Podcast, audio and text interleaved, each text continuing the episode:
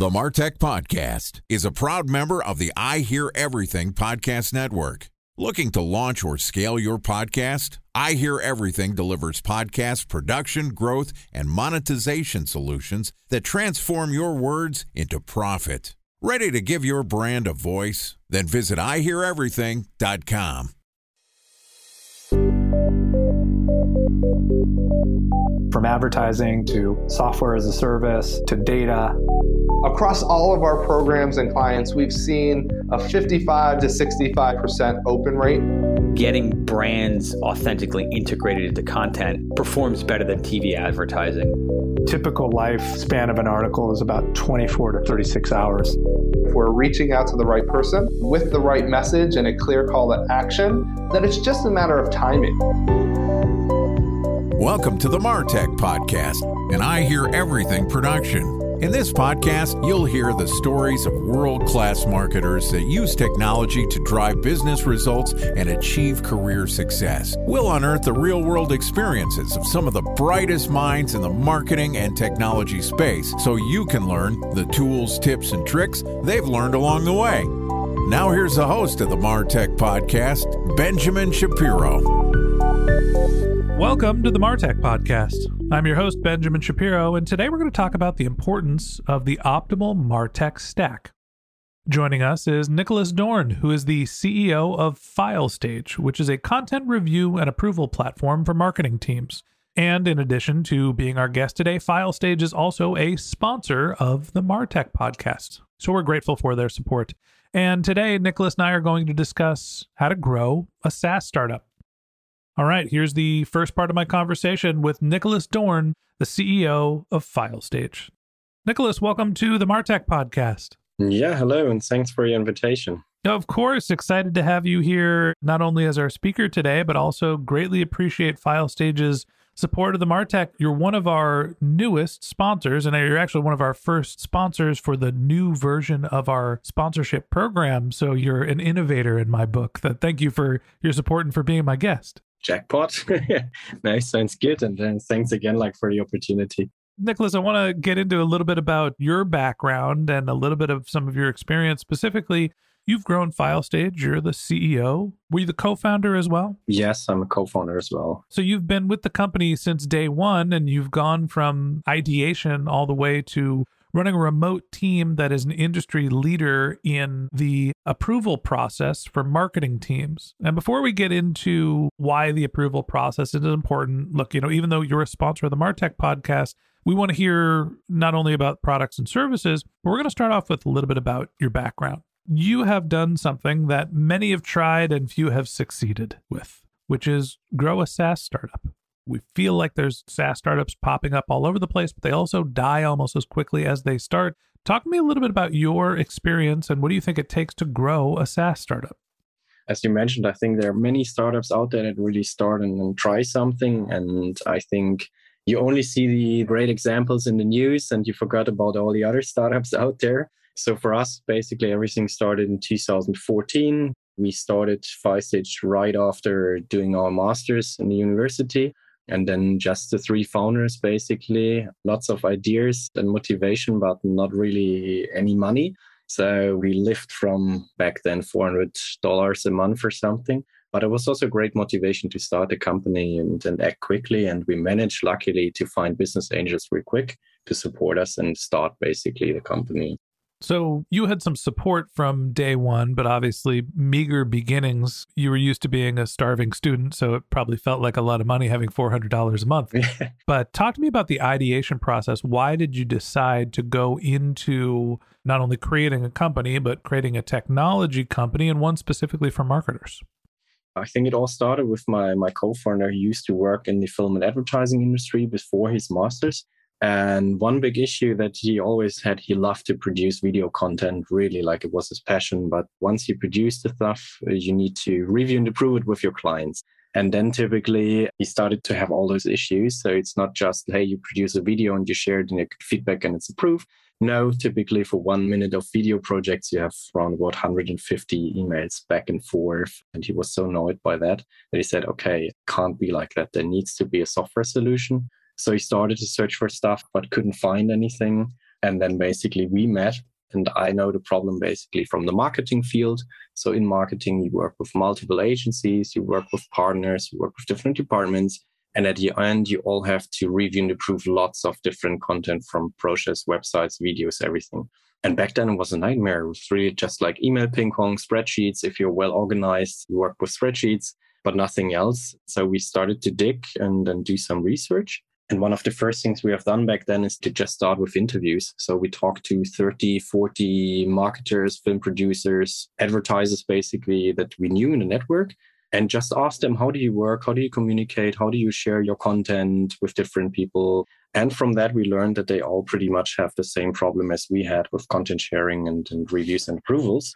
And from there, we said, okay, it seems to be like a pain. So we started to produce like the first ideas for five FileStage, basically mock-ups. And then we came back to all the people we interviewed and showed them the mock-ups and say, hey, this is how we, we imagine the product. Do you like it? And from there, basically, after five to 10 more interviews, people said, okay, it's really something I want to have. When can I start to try it? When is it ready? And then we knew, okay, this is something and we need to build it now how can we build it without developers? So i think it's pretty much the first issue every saas startup has trying to find the right people and building it. But yeah this is how we started. It's funny to think back to when you launched 2014 and i'm scanning over a znet article about what were the biggest tech news in 2014 it's when the iPhone 6 launched. I think we're up to 13 now. The Apple Watch was launched. Microsoft named its current CEO. Back then, it was its new CEO taking over for Steve Ballmer. The world was a different place, and we didn't have the type of on demand technology. We didn't have the same computing speed that we had. You know, mobile phones were a thing, but we were like early social networking days. What was the difference between the technology landscape when you started your startup now, and how did it evolve to the point where we are today? I think back then it just started to become really popular to use software in your browser and not have everything local installed on your computer. I think it was also kind of that time. And also, the biggest changes back then that helped us were like there was more technology available to stream videos in the browser without any performance issues. So one of the first things we picked up was basically how can you share video in the browser and how can you make sure somebody else is having a good experience watching your video. Even that was not normal at the time. And then we added like layers to add feedback to content on top of your video and take a pencil and write into your content there. And that was the first thing we've picked up. So the technology landscape was a little different, and you had some innovation at the time. Talk to me about finding product market fit, right? You had a pain point that one of your co-founders had recognized and so you assume that there was pain point that other people were having when you are working at an early stage software company, part of the problem is building your initial MVP. And then part of the problem is finding your customers, your targeting, and figure out if you can actually scale the business. When you were thinking about your first marketing efforts and you realized what the pain point was, how did you go and find who had that pain point? The main advantage is really that my co founder had the experience from his previous jobs in terms of he experienced the pain himself, and that helped a lot. And then from there, I think, okay, this is it. And it, it seems like a really good target audience. They all want something like FileStage and they don't have a solution in place. And let's say it was easy to find the first customers for FileStage. And one of the main main channels we used, besides like pure outbound, really like creating large large calling lists and just call people and emailed people back then. All the film production firms in Germany, I think we just created the lists ourselves. What worked pretty well in 2015 still was Facebook groups. So we just went into all kind of Facebook groups. And instead of just selling our solution in terms of, hey, this is your problem, this is our solution, buy it, we went in and asked for feedback. And that's something we still do as a company. So we still consider FileStage as a feedback company. So we constantly learn from our customers. And that's something we have done in Facebook as well. So I just asked a question and say, hey, this is the problem I experienced. Do you experience the same problem? Here's a beta. Do you like to give us feedback on our new solution here? And that resonated in a lot of signups within a short time frame. And from there, basically, we built kind of a small film production community around this. And this was the starting point as a company. And then with more customers coming, more users coming, we added more functionality naturally. by following feature requests and by asking more questions and by just talking to our customers regularly. And that was, I think, one of the key learnings to really be in touch with the customers early on here. A special thanks to our presenting sponsor, Mutinex. Ready to take your team from I think to I know? Then join brands like Samsung, ING, and Asahi who make better marketing decisions with Mutinex. Mutinex GrowthOS, the marketing mix modeling platform that makes measuring ROI fast, easy, and cost effective. Request a demo at mutinex.co. That's M U T I N E X.co. Time for a one minute break to hear from our presenting sponsor, Mutinex. In 1919, John Wanamaker said, Half the money I spend on advertising is wasted. I just don't know which half. Well, the advertising landscape has changed since then, and instead of reaching your audience on two channels, you're probably reaching them on 20. Turns out John didn't know how easy he had it.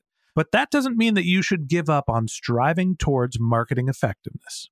No matter how complex your marketing strategy is, Mutinex GrowthOS is the market mix modeling platform that measures the impact of marketing on your bottom line. Mutinex's market mix modeling platform calibrates your insights against the latest market conditions so you can make media and marketing investment decisions confidently and quickly. Ready to take your team from I think to I know? Then join brands like Samsung, ING, and Asahi who make better marketing decisions with Mutinex. Mutinex GrowthOS. Your best decision starts here. To learn more about Mutinex, go to mutinex.co that's M U T I N E X dot co. Okay, here's the rest of today's interview.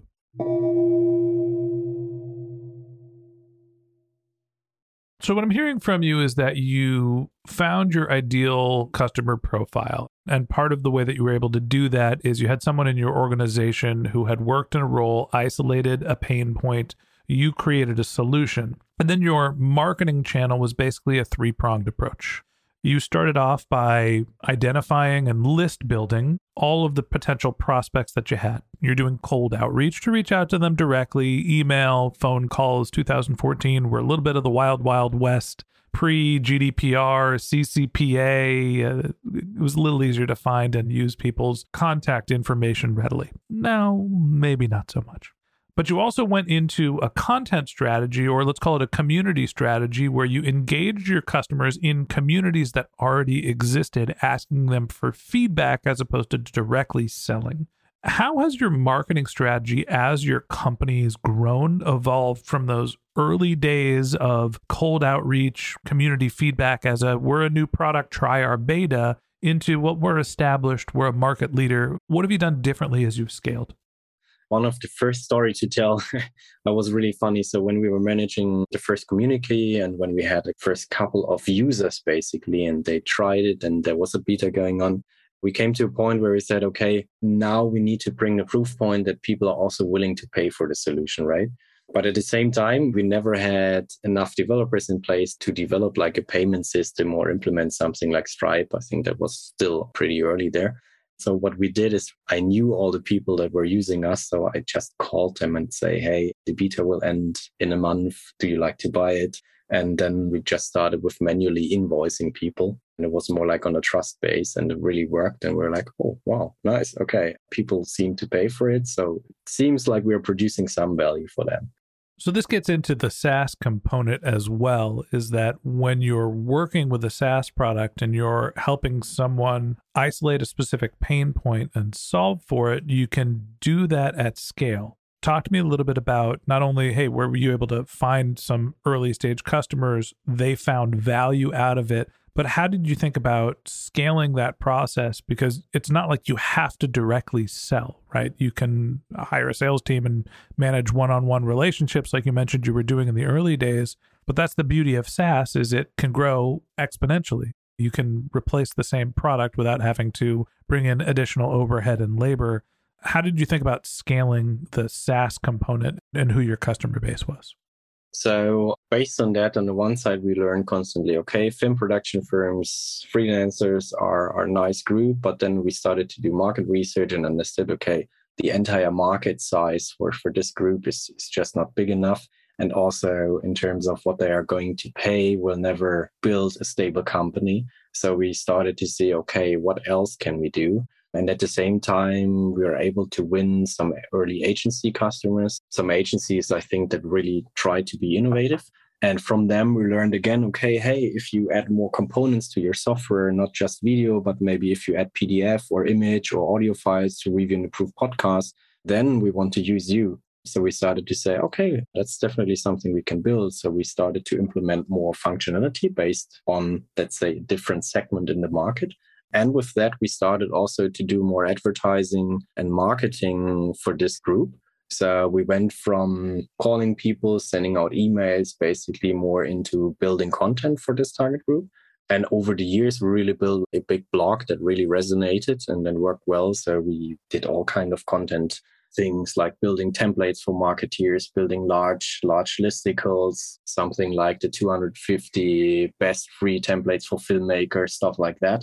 And that worked really well. And then we started to go into guest posting mode. So we connected with all the big blogs out there and managed to get guest posts for FileStage. And this was also something that helped us to build awareness for what we were doing and, build even more community. And with that, we were able to build our own blog by the end and have a newsletter and really like have constant inbound traffic or had constant inbound traffic for FileStage. And that was one of the first and biggest marketing levers that we have built. This is always the big debate specifically for SaaS startups. I've got a little bit of budget. I've got an MVP. I think we're going to find product market fit. Should I go and advertise? Should I go and spend my money to buy my first set of users so I have a signal so I can hope to get some sort of virality, start to get referrals, and build organic growth over time? Or do I focus on building content which gets inherently more valuable over time, but it tends to be slow to mature? Now, you started out with a community approach. You were leveraging your personal network, and you decided to go content first before advertising. Talk to me about why you made that decision and, and where does performance marketing come into your strategy now? It was definitely a factor that we were like a bootstrap company. So yes, we had business angels early on, but it was never enough money. So we could not really afford to spend a lot on advertising. It's never enough money. but compared to today, yeah, there was absolutely no budget. So we started to say, okay, I personally have a background in media, so I know how to produce media stuff and things. So let's try this out. Very lean. And we have seen positive effects coming from this early on. So we could really measure that it works even we were pretty early and with our blog and everything. So we have immediately seen good stuff coming from that channel. But then on the other side, and that was the interesting thing, we managed to get the first real funding in 2016. Was still like a small, small seed funding. And with that money, we spent round about 100K on Facebook advertising and said, okay, this is really it. And I think we spend it and we're able to pull a lot of users into our application. But this is one of the biggest fails or fuck ups, I would say personally, is we did not manage to control the traffic and control the quality we were able to win via Facebook. So we had lots of users coming into our application, conversions were good, but then basically nobody converted into a paying customer, nobody converted to become a really active customer. So we just pushed the wrong metrics for a long time and then lost a lot of money in this direction. Whereas with the other channels, we were quite successful. And I think this is also something because we were not really experienced in, in paid advertising at the time, then had more understanding of how content works and media works. It's one of the beauties and one of the risks of working in a SaaS company is that your TAM, your totally addressable market, can be relatively large. You can scale your product and your user base because it's a technology based product. It is a software as a service. And so, in theory, you could reach a lot of people relatively quickly. That's why the investment community loves SaaS businesses. You see this with the valuations of some SaaS companies. They can be huge relative to service businesses, relative to e commerce businesses as well. It's also a curse you can focus on the wrong audience. You could focus on people that are not inherently going to be your buyers. And that always can be a challenge of specifically when you're doing performance marketing, are you targeting the right people? And that wraps up this episode of the Martech podcast. Thanks for listening to my conversation with Niklas Dorn, the CEO of FileStage. In part two of this interview, which we'll publish tomorrow, Niklas and I are going to talk about the optimal MarTech stack. If you can't wait till our next episode and you'd like to learn more about Niklas, you can find a link to his LinkedIn profile in our show notes. You can contact him on Twitter. His handle is Niklas underscore Dorn. That's N I K L A S underscore D O R N. Or you can visit his website, which is filestage.io. Just one more link in our show notes I'd like to tell you about. If you didn't have a chance to take notes while you were listening to this podcast, head over to martechpod.com where we have summaries of all of our episodes and contact information for our guests. You can also subscribe to our weekly newsletter, and you can even send us your topic suggestions or your marketing questions, which we'll answer live on our show. Of course, you can always reach out on social media. Our handle is MarTechPod, M A R T E C H P O D, on LinkedIn, Twitter, Instagram, and Facebook, or you can contact me directly. My handle is Ben J. Shap, B E N J S H A P. And if you haven't subscribed yet and you want a daily stream of marketing and technology knowledge in your podcast feed, we're going to publish an episode every day this year. So hit the subscribe button in your podcast app, and we'll be back in your feed tomorrow morning. All right, that's it for today. But until next time, my advice is to just focus on keeping your customers happy.